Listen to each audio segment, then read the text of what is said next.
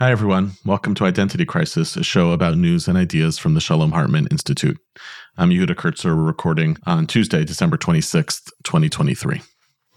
So the reason that societies have rules that apply to extreme and egregious moral failings, and the reason that organizations have procedures in place to deal with crises when they should come up, is precisely because those kinds of situations that demand those rules or procedures can be so intense that they influence your judgment. So you hope desperately that the pre-work helps you in real time.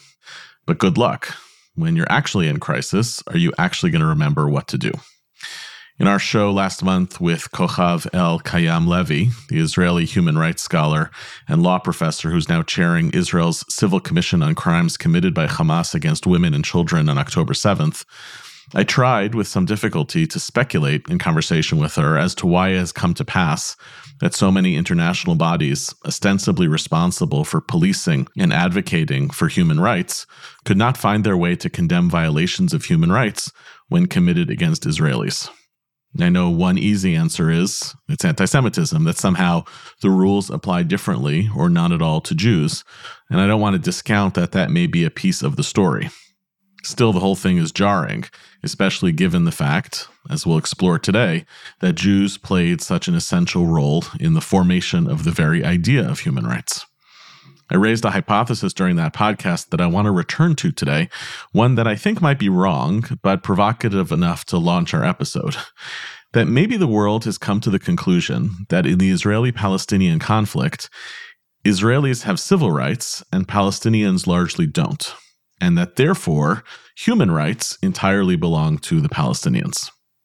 Early on in the history of human rights, Hannah Arendt, the philosopher, posited this very distinction between civil and human rights as a way of critiquing the idea of human rights as it was emerging. Human rights as a discourse, as a discipline, really emerged after the Second World War. We'll do more on that history today. And Arendt wrote in nineteen forty-eight, responding to the forming of the United Nations, an essay entitled The Rights of Man, What Are They? Arendt argued that human rights, as they emerged, were something of a paradox. All of the risks that they meant to prevent stemmed from nation-states that had gone crazy, murdering the vulnerable and the stateless. But human rights offered people none of the rights of citizenship that would actually immunize themselves from those dangers. In other words, Arendt was arguing, vulnerable people don't really need human rights. They need civil rights. They need the protections that come with belonging to the state itself. Human rights are abstract, but people live within political communities. Arendt wanted to make the first human right the right to belong to a political community where those other rights could be protected, what became known as the right to have rights. Arendt was skeptical, ultimately, that a commitment to human rights or an attempt to apply them universally would help anyone. After all, the people most vulnerable to crimes against humanity were going to be the stateless. More than those people needed rights, they needed power. And therefore, maybe the reason the international community thinks they can ignore crimes against humanity committed against the Jews is because the international community thinks it already gave the Jews the tools to fight back, and that it thinks now that its primary responsibility is to the stateless Palestinians. Or maybe this hypothesis gives the international community too much credit. I thought of Arendt, though, when I read the stunning essay by Yehuda Mirsky in the online journal Unheard from a few weeks ago. I cited the essay during the podcast with Kochav, but it's worthy of its own episode today. Yehuda Mirsky is a professor at Brandeis, a former State Department official, worked on human rights, and he argued in the essay, which is called Human Rights Died in Gaza, that the failure of the international community to respond adequately to October seventh signals that the seventy-five-year experiment with human rights as a global concern may be over. The crux of Mirsky's argument was that a tool meant to prevent abusive overreaches of states has essentially become a kind of universalist abstraction, and that, in turn, can be embraced on paper by states doing terrible things. Consider, for instance, that Iran chairs the International Commission on Human Rights. So what are we doing here anymore? I invited Yehuda here onto the podcast, joining me from his home in Jerusalem, to go deeper on his diagnosis of what has gone wrong in international human rights, to probe why October seventh might be a turning point, and so that we could explore together what might be done to reverse course. So Yehuda, thanks for joining us today, and I, I guess I wanted to start by asking you somewhat unfairly to give us a kind of history on one foot of the emergence of human rights, where it came from over the past century, and why you think we've kind of reached this point, as I've summarized, of maybe a kind of uselessness of this framework for the international community to police conflicts like the one we're experiencing right now. Well, well, first, thank you, Yehuda and Tessa and your colleagues for having me. You know, I've been thinking about this for a very, very long time, and I'm not sure that I have pat answers to anything, but I'll try. So this thing that we call human rights, it's something both very old and very new. We have throughout history, wherever you are, you have in the great religious traditions, Judaism, Christianity, Islam, Confucianism, et cetera, you have ideas about setting limits to what rulers can do to their subjects.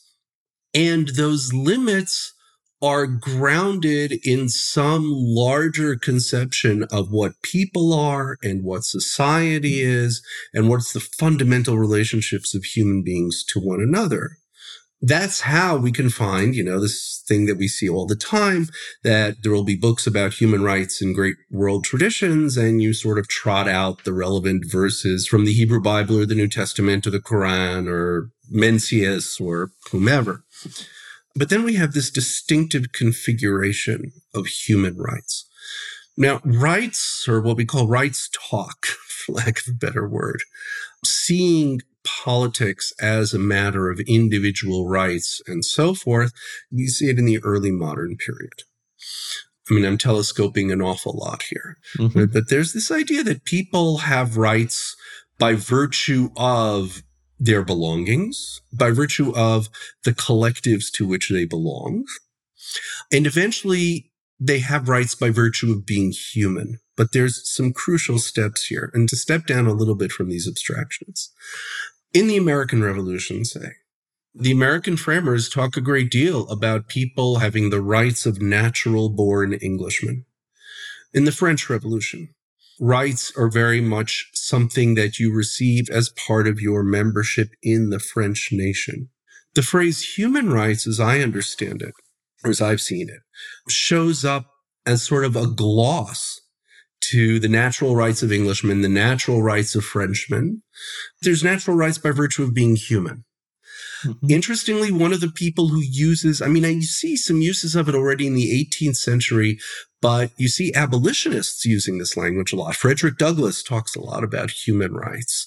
Um, Ralph Waldo Emerson talks about human rights, and they're trying to take a discourse of rights that is very much the sort of thing that Hannah Arendt was talking about in that really important essay that you cited earlier, your rights being inextricable from your membership in some political community or other, to rights being something that you have by virtue of being a human being, by virtue of being born. Now, this thing called human rights, I think, becomes sort of the, the repository of a whole bunch of political, social, moral movements and ideas that are gathering steam, certainly in the nineteenth century. So, for instance, I mentioned abolitionism against slavery, which is a transnational movement, right? You have some anti-colonial movements, though colonialism is a tricky thing because, say, British colonialism was in many respects liberal colonialism, right? Often they were bringing these liberal ideas to the countries that they colonized, however uncomfortable and fashionable it may be to point that out today. You have in the nineteenth century the development of this idea of humanitarianism, of the sort of thing we see in the Red Cross, right? That there's something about being human, which means that you have certain protections or ought to have protections in every situation. And again, that doesn't emerge out of a vacuum. Laws of war exists throughout history, even in the Tanakh and Sefer Amos, like the opening lines of Amos when he lists, you know, the Al Shlosh, the three sins of the Moabites and the four sins of the Ammonites. If you take a look, what he's talking about are what's considered the war crimes of the time. And there's also this question of rights for groups. Rights are an entitlement, a shield, a claim, a just claim that one can make. The notion of rights also emerges, as I've sort of indicated before in talking about nationalism. And nationalism, we forget the extent to which in the nineteenth century, nationalism was a liberal cause. Mm-hmm. Because nationalism is about groups pressing claims vis-a-vis these large empires that are ruling them, saying we ought to be able to rule ourselves. Now, this conception of rights, you know, liberalism understandably tries to thin things out. So much of liberalism, like so much of empiricism, modern scientific method, you know, at some point in early modernity, people in the West conclude, you know, we really ought to stop murdering one another over these ideological and doctrinal questions, and let's thin out the things that we think are worth fighting about. So scientific method greatly restricts the things that are worth killing people over, at least in theory.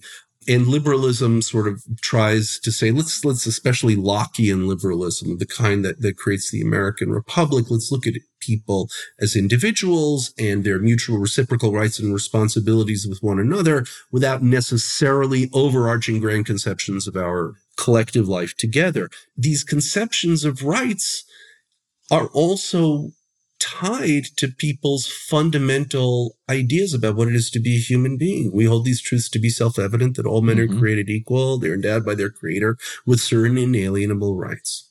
All political philosophy entails some underlying conception of what it is to be a human being and what that means to be a human being, and, and thus, as a result, what it means to be a human being living in society with others.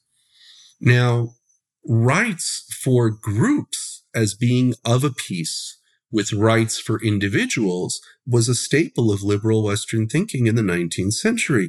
That's how you have, say, for instance, Theodore Herzl, who's a great liberal nationalist, right? In order for Jews to follow their bliss, as we might say, fulfill themselves as individuals, they need to be living in a nation state of their own, and other national minorities as well. So I'm going to interrupt you for a second, Please. Which is to ask just what it sounds as though we're building towards is basically a paradox that's going to get baked into the human rights approach, which is that on one hand is about a kind of flattening of human difference, respecting all human beings, like Genesis one, all human mm-hmm. beings are created in the image of God. Outside of the framework of political communities, they're entitled to rights just by virtue of being human. And at the same time, it is born out of a concern that humans do need to be organized into national groupings in mm-hmm. order to ensure that they have infrastructure that doesn't rely on the goodwill of other human beings to protect themselves. In the framing of one Italian thinker, uh, Giuseppe Mazzini, which I've read mostly through Martha Nussbaum, who argues that the nation is significant because it's the largest unit to which strong attachments to a group can be affixed. So like mm. uh, the na- that's the strongest thing. I can't really have obligations to the rest of humanity, but I can have a relationship to a nation that goes beyond just family and tribe and actually enables me to belong in some sense. So it kind of feels as though the allusion to Herzl and the allusion to nations is driving one approach to rights, which is mm-hmm. a system that's going to be protected within nations, while at the same time there's also this language that's emerging that is actually like, no, rights need to be talked about as though they're entirely universal. Is it fair to notice that paradox as part of this? Yeah, I think that's right. And, you know, there's something else here, as you quote Martha Nussbaum, who I was going to get to anyway, because sooner or later we always get to Martha Nussbaum. Right. She's such a, such a fertile thinker. The idea that the nation is the largest thing to which I can have like affective ties, ties of feeling. In certain respects, yes, but in certain respects, that's a very Protestant idea. Mm. Right? And this, because that's a piece of this that I haven't, that we haven't spoken about till now, right? The Catholic Church, as the name implies in the West, is the Catholic Church. It's the universal church. So in pre-modern times, my sense of belonging to something much larger, much greater, even transcendent, goes through the church, with the tremendous restriction of the Catholic Church in Europe. And it's being supplanted so much by Protestantism, we see the rise of the nation state. Now, that's actually important because when we talk about religious traditions and their relationship to human rights, these ideas of, let's call it human dignity, are carried along by these religious traditions. But these religious traditions have very large senses of meaningful collective belonging, whether it's for Jews, the Jewish people, whether it's the Catholic Church, whether it's the Muslim Ummah. Where these things start to get tricky is sort of, and also getting back to our historical timeline, in the twentieth century, and especially after World War One, what happens when people's national identities don't fit the borders of the states in which they're in. Mm-hmm. It's such a huge problem of our times. For some years, I've been thinking that if I were to create like Middle Eastern state as a category in political science, irrespective of its geography, it would be, you know, a state where people have to live with people who they don't want to live with because they're all inside borders that they didn't draw, they didn't but create, that somebody yeah. else drew for them. After World War One, the League of Nations creates something called the Minority Rights Treaty System. By the way, m- what I'm saying here, I'm basing myself on the magnificent scholarship of James Leffler, Carol Fink, um, and others.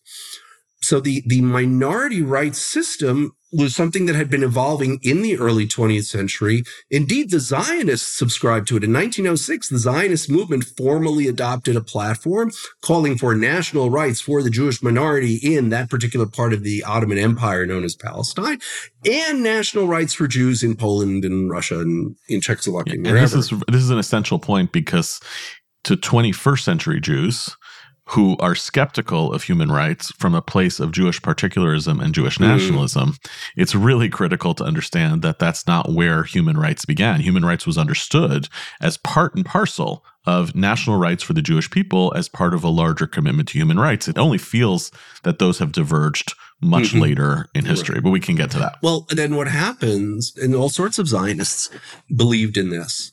Dmitry Shumsky has argued, maybe a little too strenuously, that most of the founders of Zionism, all they were looking for was minority rights within the Ottoman Empire, et cetera. That might be a bit much, but it's, but it's an important intervention to make that point. Now, the thing is that, you know, mentioning the League of Nations, just the very fact of invoking the League of Nations means that it failed. Mm-hmm. Um, the League of Nations was, of course, a moral failure in its, you know, inability to prevent war, but it was also a legal failure. And the legal failure was the failure of these minority rights treaties, which failed miserably to protect minority rights. And indeed, rights for minorities became a cause for combat and war in World War Two. Hitler was saying he had to protect German minorities here, there, and everywhere. So during the course of the war, of World War Two, all sorts of people are thinking, you know, during wars, people think about what's going to happen afterwards, right? And post-war planning in all sorts of corners starts very early in World War Two. On the other side as well, of course, like the Nazis and the Soviets and the Japanese had their ideas for what the world was going to look like once they um, had won the war. So in the course of World War Two, many of the jurists, especially Jews who had been involved in this minority treaty system of the League of Nations, like Jacob Hersch Lauterpacht, a very famous international jurist, like Jacob Robinson, who eventually becomes the legal advisor to the Israeli delegation to the United Nations and a very significant player in, in the early years of the United Nations, like Raphael Lemkin, eventually the drafter of the Genocide Convention, start thinking about alternatives to this failed minority treaty system. Now, it's not only Jews thinking about this. Right? All sorts of people have this sense that here is this world war, something uniquely horrible happened. We have to try to create a new world order where this doesn't happen again. And this is where the year nineteen forty-eight becomes very critical. Obviously, for Jews who are obsessed with Israel and Zionism, nineteen forty is the year of the creation of the State of Israel. But it's the year of the passage of the Universal Declaration of Human Rights. It's the year of the adoption of the Genocide Convention. It's the year of the Berlin Airlift, when America announces, makes clear that it's going to be defending the borders of the free world with American military power. It's the year that America starts to desegregate its own military. It's the year that the General Agreement on Tariffs and Trades goes into force. All these things that are being done in order to create a new kind of world. Now, you have Jews who are pushing for something like the Universal Declaration of Human Rights. So amazingly, in the, you know, everybody assumes that the Universal Declaration of Human Rights was created at, like in response to the Holocaust. Yes and no, because Jews are not mentioned anywhere in the protocols, in the discussions, in the meetings. And many of the Jewish jurists at the time are a little put off, to put it mildly, that they're not. Is that, let me interrupt you for a second. Is that code? Are they not mentioned because they're the obvious case? I mean, it seems that like, the protocols around the rules about genocide only exist because of the Holocaust of the Jews in Europe, right? Well, the Genocide Convention and the Human Rights Declaration are two different creatures. Okay. Uh, by the way, it's the Jewish jurist who I mentioned earlier, Hersch Lauterpacht, he coins the term crimes against humanity, which is then adopted by the Americans at the Nuremberg trial, even though the Jews aren't discussed much at the Nuremberg trials. Mm-hmm. But the Jews aren't the only ones pushing this. There are different strains of thought. And here's in so much else, I'm indebted to the scholarship of uh, Sam Moyn. Catholic thinkers are very crucial to the development of the idea of human rights. Already in the interwar period, Catholic thinkers are increasingly developing this idea of human rights because they are looking for a moral, political, ethical idea that isn't Marxist and isn't fascist and isn't liberal in the narrow sense of liberal individualism. Right. And this is something that, that I've been thinking about for some while lately. We've come to so identify liberalism with a view of economics that views economics as nothing but individual choices, that we lose sight of how liberalism originally was embedded in much richer senses of what it is to be a human being, including a human being embedded in society. A great example of this, Um, Emile Durkheim, one of the founders of modern sociology, right? And among the founding fathers, so to speak, of modern sociology, the Jew, I mean, Marx's Jewishness is famously crazed and murderous, I mean, in terms of self-hatingly murderous. Um, Durkheim never disavowed his Jewishness, and also his conceptions of society and religion are, are very much derived from his identity as the son of a rabbi. But the point is, during the Dreyfus Affair in the late eighteen nineties, when people are saying, why are we turning France upside down just to save one innocent man? What is this, some kind of crazy new religion? And Durkheim writes an essay saying, yes, this is a new religion. This is an overarching conception of the human good where individuals matter. It's in this essay called The Individual and the Intellectuals. But he takes pains to say that when I say the individual, I don't mean the standalone person who doesn't care about anyone else. I mean somebody who's embedded in community with whom he has rights and responsibilities. So you have a number of these Catholic thinkers and also Confucian thinkers involved in drafting the Universal Declaration of Human Rights. The Jews who are involved in it tend not to be theologians, like some of the people I mentioned now uh, earlier, Robinson, Lauterpacht, René Cassin. You know, they're sort of liberal nationalists who have been disabused and disaffected by the abject failure of League of Nations. And then there's Lemkin. Before you get to Lemkin yes, in a second, right. Does the fact of their Jewishness and the Catholicness, is that intentional or incidental? In other words, because one critique of Jews generally is that the great naive universalists of history have tended to be Jews, those mm-hmm. who are effectively escaping the particularism of Jewishness and trying to argue in the belief that there's some universal human community, which, you know, Leo Strauss says about them, the story of the Jew is the, the person who goes out in, in search of universal community only to discover he's the only one. And then he returns to his community. That's what he calls a Baal Tshuva. Um, oh, that's a, like a the, or the old joke about the Esperanto conventions where that's right. during the Jews. day they would, yeah. they would, well, when like in, at the conventions, they would speak Esperanto and in the hotels, they'd all speak Yiddish. Right. So right, yeah. I guess, is this, does the fact that Jews, leave aside Catholics for now, because we're mostly talking to Jews about Judaism right. here, um, does the fact that Jews have a particular interest in human rights, to generalize, is that an intentional commitment that emerges out of Jewishness? Tells us about Tselem Elohim. Is an intentional commitment that comes out of the Jewish experience of being the vulnerable minority amidst nations? Or is it this avoidant strategy of we want to kind of evade our own particularism by being engaged in this kind of moral universalism? Of, of the three options you said, I think it's sort of most the second. This comes out of their understanding of Jewish experience. The, certainly the people I've been mentioning, like Lauterpacht and Robinson, they're not very starry-eyed about humanity. And interestingly, they are Zionists. Mm-hmm. They're lifelong Zionists. Lemkin was a Zionist too. I mean, I'll, we'll get to that in a moment. Lemkin of the Genocide Convention was a Zionist too. The players, interestingly, and you know, I know that you're um, a very profound student of Jewish organizational and communal history. The players who were in this historical episode towards the evolution of human rights who were most in this broadly Jewish universalist thing was actually the American Jewish Committee, The American Jewish Committee, which at the time was the leading American Jewish organization, and Jacob Blaustein, the long-standing chair of American Jewish Committee, very forceful and vigorous leader, and had this, these platoons of lawyers and intellectuals who were very much pushing an abstract ideal of sort of broad liberal universalism that they saw as comporting with Jewish values, and that may to some extent be the case with René Cassin, right, who was French, French-Jewish figure who had been very involved with the Alliance Israelite Universelle. But the others were much more hard-headed. And again, Robinson not only became was a Zionist, he became a very important official in the new state of Israel. And Lauterpacht was also a Zionist. And for them, I think they supported both this idea of, you know, people need to have some sort of basket of rights that they have, that they can mm-hmm. take with them everywhere and anywhere. And minorities need nation states, mm-hmm. as the Jews needed one in the new established state of Israel.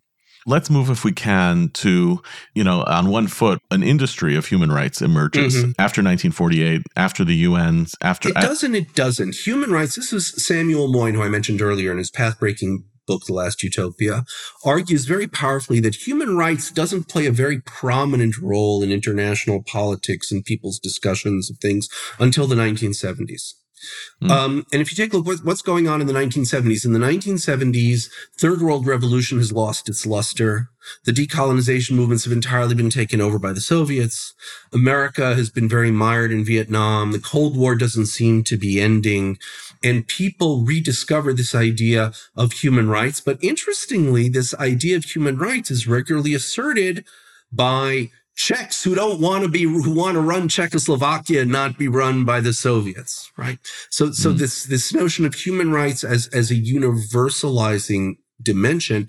And America takes on under sort of, it's already in the nineteen seventies that Jimmy Carter decides to make human rights a pillar of American foreign policy, also because American foreign policy is always looking for, to have like some sort of moral valence, and you want American foreign policy and its moral stature not simply to be America's interests vis-a-vis the competing bloc, the Soviets. And say what you will about Jimmy Carter, in this respect, he's also being very sincere. And also because people are looking for some way of managing the moral questions that arise from America having to support right-wing dictatorships in Latin America in their fights against communism, et cetera.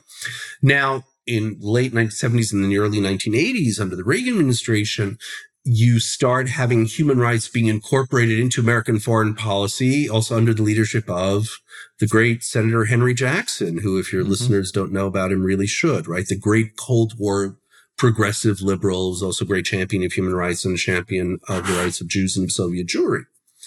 Now, interestingly, the Soviet Jewry movement plays a very important role in, in the human rights story, because it's almost this perfect combination, this trifecta of, you know, an individual group rights arguing for human rights, and in a way that also fits the larger purposes of America's seeing itself as the defender of democracy around the world.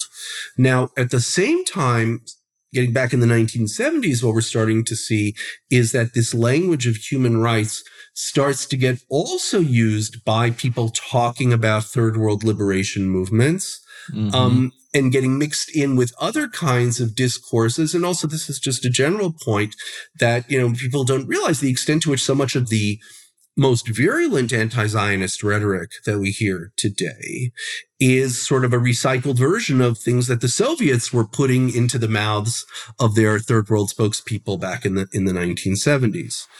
For instance? Well, Zionism is racism is, is uh-huh, the great okay. example. The U N resolution yep. of Zionism is racism of nineteen seventy-five. And also during the Cold War, you're, you're right that this, this human rights entities proliferate. There's U N treaties and treaty bodies on human rights. And of course, from the very, well, it takes until the nineteen sixties till they're ratified, but the U N has two distinct covenants on rights, the International Covenant on Civil and Political Rights and the International Covenant on Economic, Social, and Cultural Rights.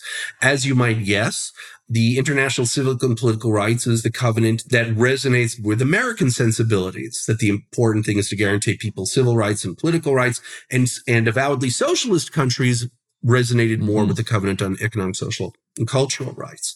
But also within the sort of broader, if you call it, human rights community, really interesting distinction develops, subtle but important, between human rights promotion and democracy promotion. you have a cluster of groups like, say, Amnesty International or Human Rights Watch, who argue, who advocate that the thing to do is to try to create an international network of institutions that will sort of do at the international level what, what domestic legal institutions do at the domestic level, right, in terms of enforcing certain norms and penalizing offenders and so on, with an aspiration that this will have some sort of global reach. And for some versions of that, especially Amnesty International, the founder of Amnesty International, Peter Benenson, was a Jew who converted to Catholicism and didn't convert to the Catholicism of the natural law philosophers who were into natural rights. He was, we won't get into the weeds of Catholic theology here, but very much had the sense that the rights of the individual are the same no matter the system under which they're living. So if somebody's rights are being violated under a totalitarian system or under a democratic system, philosophically, morally, it is the same violation. What if I say, yeah, but should I really look at it the same way? Because the person whose rights are violated in the totalitarian system is like totally up the creek. And the person whose rights are violated in the democratic system, he has other forms of redress. And also, I shouldn't necessarily condemn that government for violating their rights because, after all, on balance is a democracy. And Peter Benenson would say no, right? Because right and wrong are right or wrong wherever they are.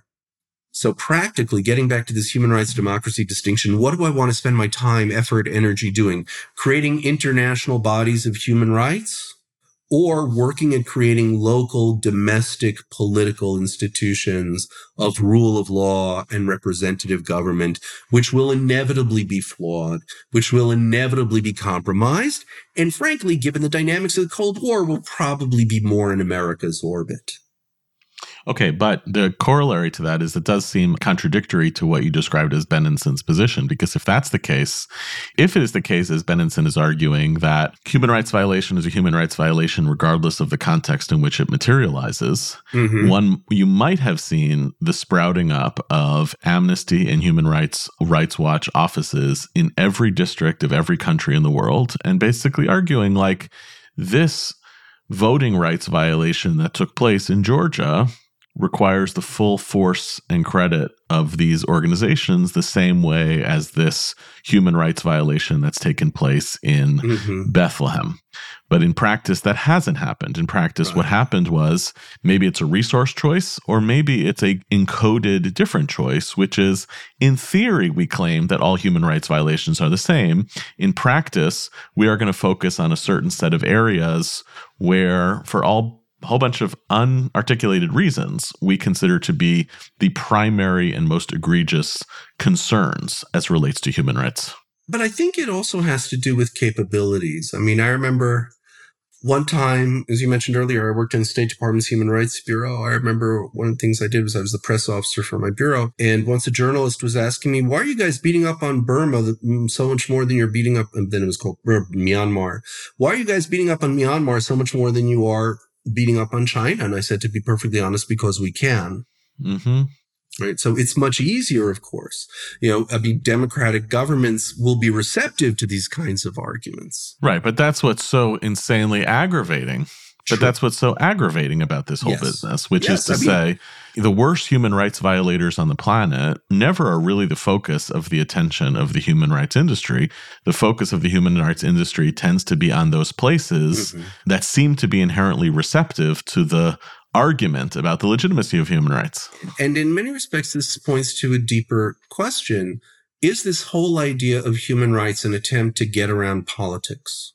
To say some things, there are some things that are beyond politics, and there are some things that aren't to be defined, constrained, mm-hmm. um, take whatever shape they can only through what is possible or impossible in the politics and the distributions of soft power and hard power in different places around the world. That's one of the ways in which, you, once you put it like that, then human rights becomes a very theological idea. Personally, I, I tend to think that one of the reasons liberalism has a hard time in many places around the world is because so much of liberalism, even, even liberal ideas, originated as religious ideas that no longer saw themselves such. I mentioned earlier Frederick Douglass. Frederick Douglass is a great believer in God. When he talks about God, he had given human rights. He's not kidding. It's not mere rhetoric. A senior diplomat told me a couple years ago that I don't remember whether it was first Amnesty or Human Rights Watch first came out with a declaration that what Israel's practices in uh, the West Bank and Gaza constituted the crime of apartheid. And mm-hmm. he attempted to argue with the leadership that those organizations were much more effective at documenting the problems than they were at coming up with what effectively is a policy prescription. And he said, like, the minute that you declare this is a state of apartheid, you've actually lost anybody who might be persuaded by the right. evidence that you're providing, because you've now given a framework through which you mean to understand what's taking place here. And then all the evidence serves your framework as opposed to the other way around. And it, it seems to correlate with your argument that they're effectively operating as a political industry in a place that is avoiding politics. In other words, in yeah. some ways, human rights and amnesty have stepped into a void where the Israeli left has effectively failed.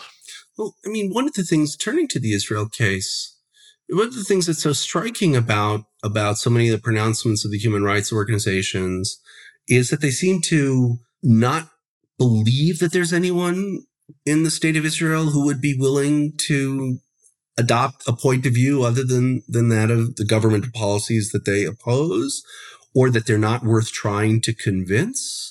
Or is this something that I that I keep coming back to in all these questions about, and, and that's not just about human rights, any sort of political or policy-related statement that we make, whether it's as a government or an organization or just somebody mouthing off on Twitter, we have to ask, does this help?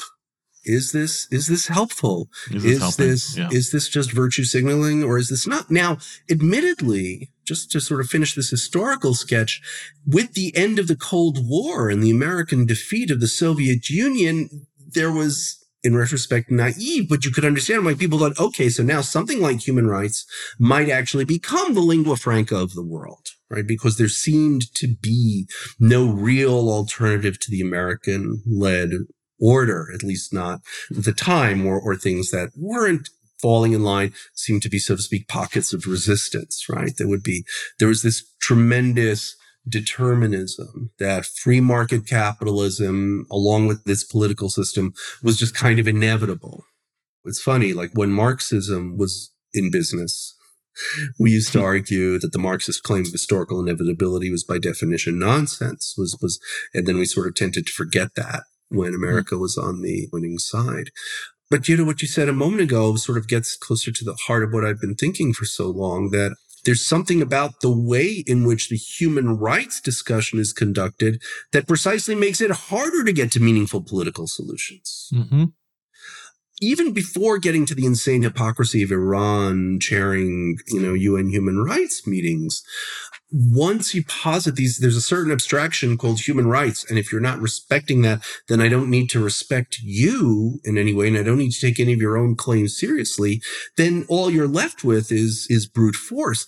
Now, the tricky thing, though, is that we don't want to entirely say, well, human rights means nothing. This is all nonsense, right? We don't want to, um, you know, take this, this, you know, what in international relations is called realism, mm-hmm. right? This re- realist theory that all that matters is the power relations between states and however they define their interests. And also one of the less enjoyable ironies of the last few weeks is seeing um, really prominent um, international relations realists uh, like Stephen Walt and John Mearsheimer, who are sort of have made their careers as great realists, arguing, of course, that realism reaches its limit when they come to Israel, and their Israel is worthy of moral condemnation of the sort that they regard as irrelevant elsewhere. Mm-hmm. This notion that there are certain irreducible things to be a human being, a human being, that even if you can't get yourself a passport to anywhere, getting back to Arendt's question that you mentioned at the beginning, yeah. right? Even if you can't get yourself a passport to anywhere, there's certain things that no state ought to be allowed to do to you. That is a very precious idea. I think it's a powerful idea. I think it's one that I, I don't want to discard. Mm-hmm. What I don't know, I've been thinking about it for a long time and don't know, is how to extricate it, how to disentangle it from where it's gone, where human rights discourse so often has become part of the problem rather than the solution. And also because, and here I have to thank my old friend David Kaye, who was until recently the U N Special Rapporteur on Freedom of Expression and wrote a wonderful response, critical but wonderful response to that article of mine that you mentioned. And and he, one of the points he makes there is that all around the world, there are dissidents and minorities who are up against terrible governments, and the only card they have to play vis-a-vis their governments is whatever human rights treaty they may have signed and whatever human rights organizations they may be in touch with. So it is a challenge that we don't want to entirely subsume and collapse everything, all no. of our morals into politics. But how do we safeguard that remainder, that something extra? But it's not just politics versus human rights. I have three options. I basically have three options when I'm facing a crisis like this. I have politics, right? Change the conditions. I have human rights, which is an appeal to some sort of larger order.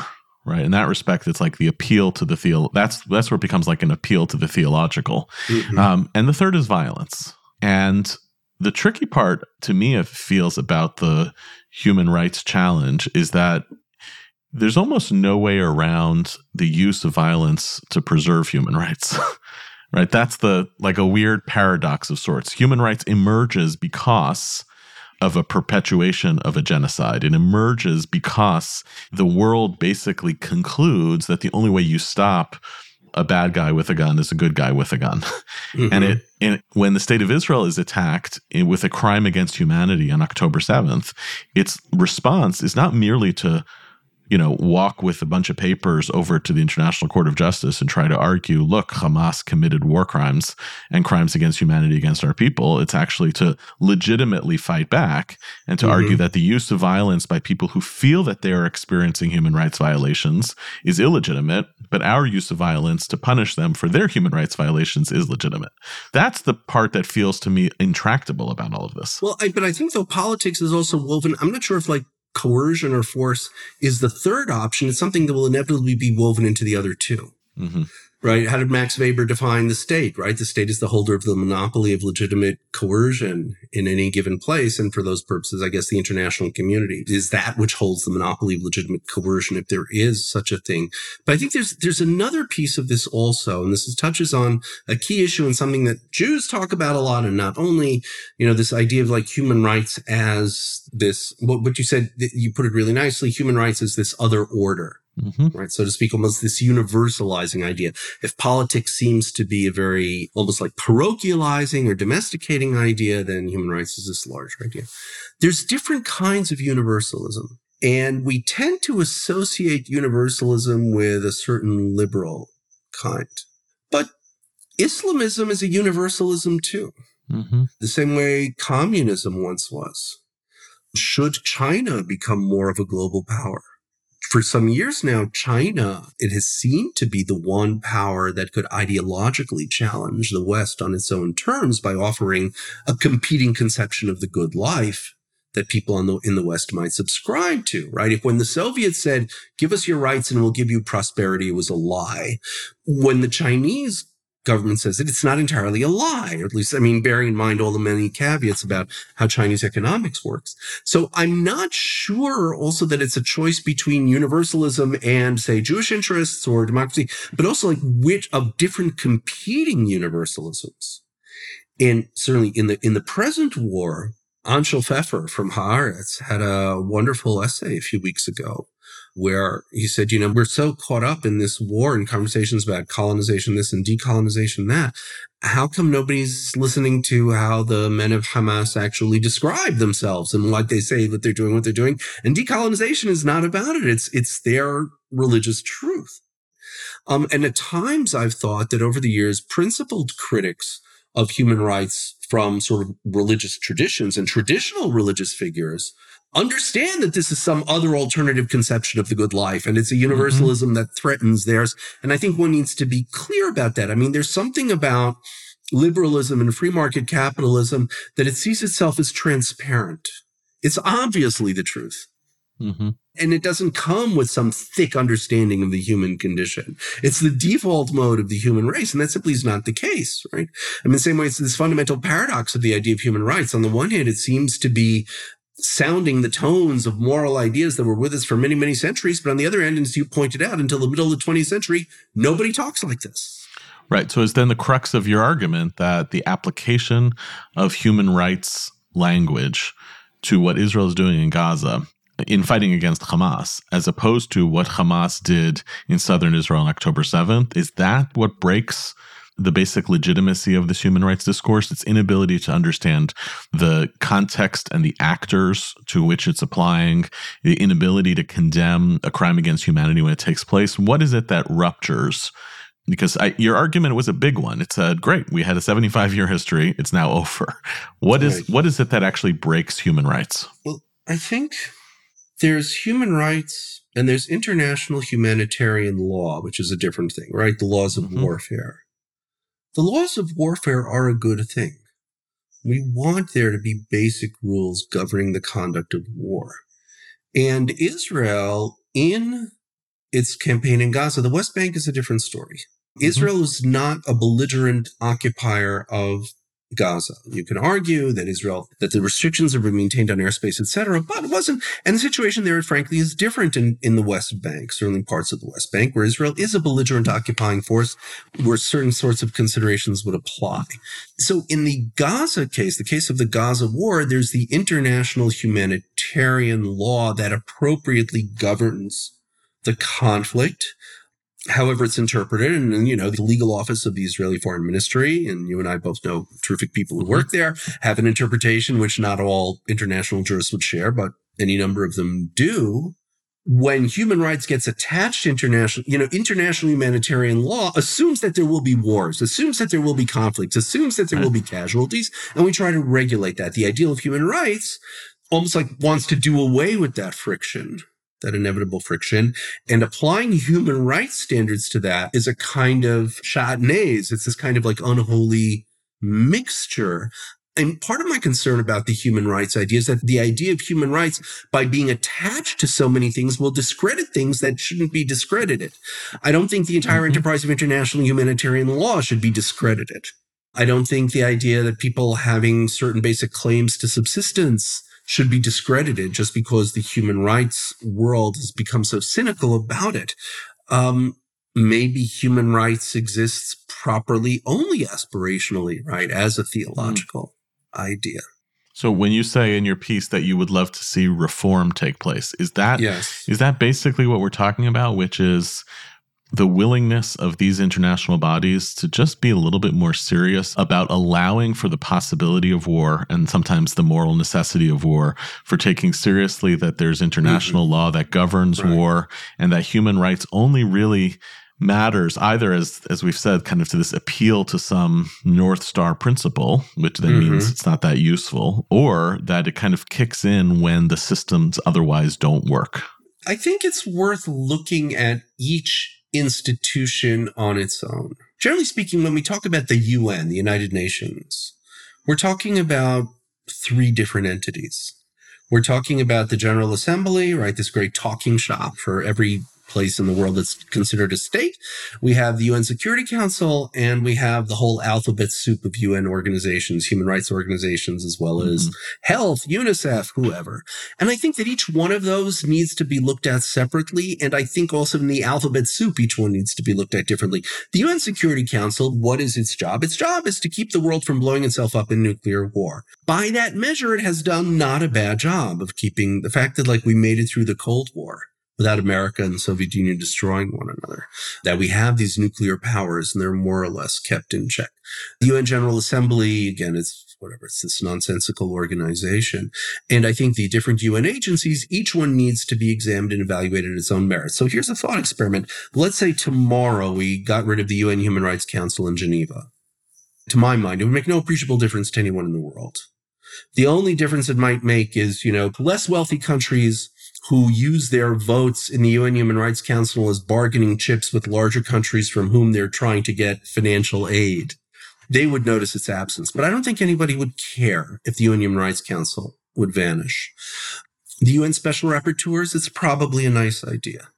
The U N councils whereby countries are meant to report to the U N, file reports to the U N on how they're fulfilling their commitments under the international covenants which they've signed. that might be worth looking at. Also, if we look at things like the Convention on the Elimination of All Forms of Discrimination Against Women, the Convention on the Rights of People with Disabilities, these are very valuable interventions in the life of humanity. But here's a different thought experiment. If the State of Israel would never have been created, what would the human rights enterprise look like today? I don't know, but I've been wondering lately. You know, like Richard Nixon famously said, right, when he lost the election in, in the presidential election in nineteen sixty, he gave a press conference and he said, you won't have Dick Nixon to kick around anymore. Mm-hmm. If the international human rights community didn't have Israel to kick around, what would it look like? What would it be yeah. focusing on? I don't know. Yeah. It's become so central in the human rights world, and, and that also becomes its own question of why. Yeah. These U N agencies, for instance, are like also vast jobs programs. So yeah, you can't just easily eliminate them. But I think those are the things we need to think about. And also, what are the elements of the international order, legal and moral, that still need to be preserved? Let me ask you one last and very hard question. Very, sure. very hard question. And I've been struggling, and we'll we'll talk about this more in other episodes. I've been struggling for a while throughout this war about the nature of the responsibility of Jews, Zionists, pro-Israel Jews, especially those of us in the diaspora, about what appears to be a human rights catastrophe in Gaza. Mm-hmm. And part of the reason it's very hard to engage with that is, number one, the world, so to speak, didn't grant Israel the legitimacy of its own human rights catastrophe on the southern border of Gaza.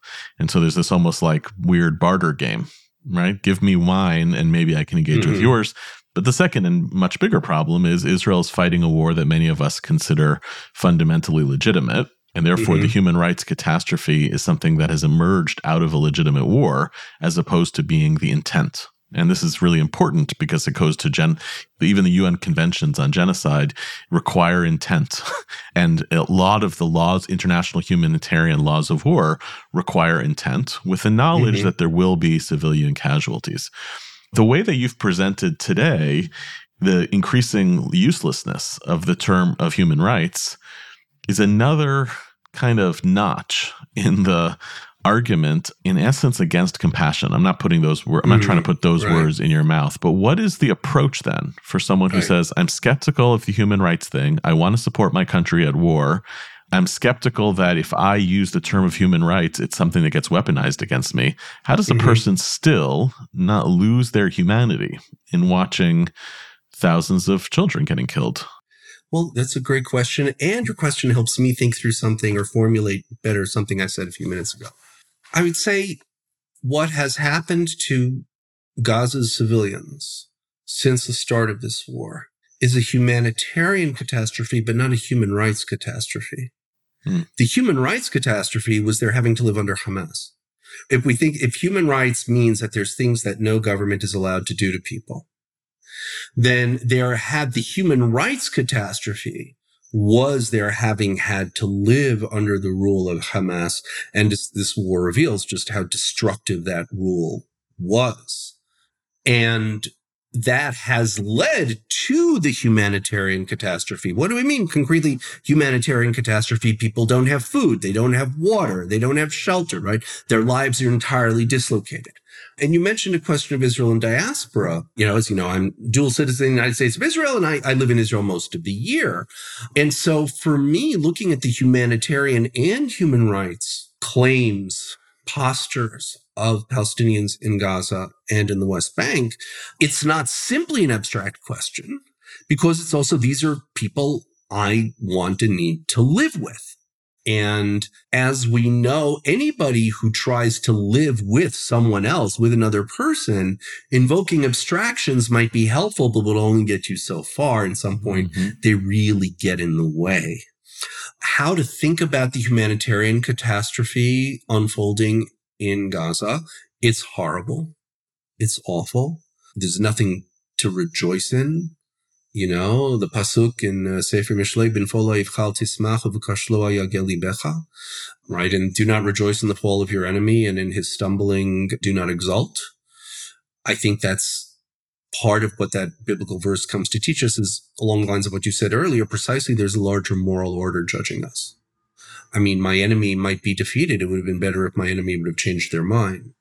Caring for the people of Gaza is made more difficult by the fact of the what I call the human rights catastrophe. They're still being run by Hamas, yeah. right? And Hamas being in charge there, and Hamas being and Hamas having again like genuine convictions about who they are um, mm-hmm. and what they're doing.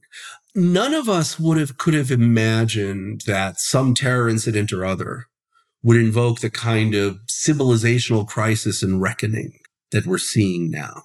Sitting there in our shelter room on October seventh, hearing the Iron Domes and whatever going off, if I would have turned to my wife, Tamar, and said, you know what this means, don't you?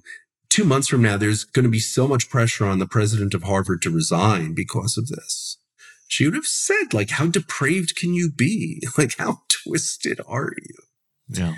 There's this vast civilizational reckoning that emerges from this, and we're only just at the beginning, and who knows where it's going to go. But I think that, as always, the question has to be not what makes me feel good or righteous, but what concretely can alleviate human suffering or lower the dimensions of preventable human suffering realistically. I think we suffer so much from wanting to sort of say something that's ideologically or morally or whatever yeah. satisfying.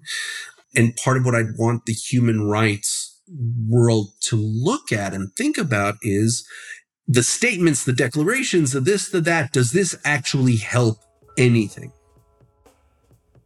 Well, thank you so much for listening to our show this week, and special thanks to our guest, Yehuda Mirsky. Identity Crisis is produced by Tessa Zitter. Our executive producer is Maytal Friedman. This episode was produced with assistance from Sam Ballo and Serena Shohat, and edited by Gareth Hobbs at Silver Sound N Y C, with music provided by So Called. Transcripts of our show are now available on our website, typically about a week after an episode airs. You can sponsor an episode of the show by following a link in the show notes or visiting shalom hartman dot org forward slash identity crisis.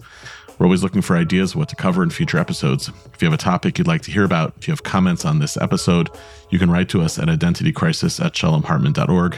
You can subscribe to our show everywhere podcasts are available. We'll see you next week, and thanks for listening.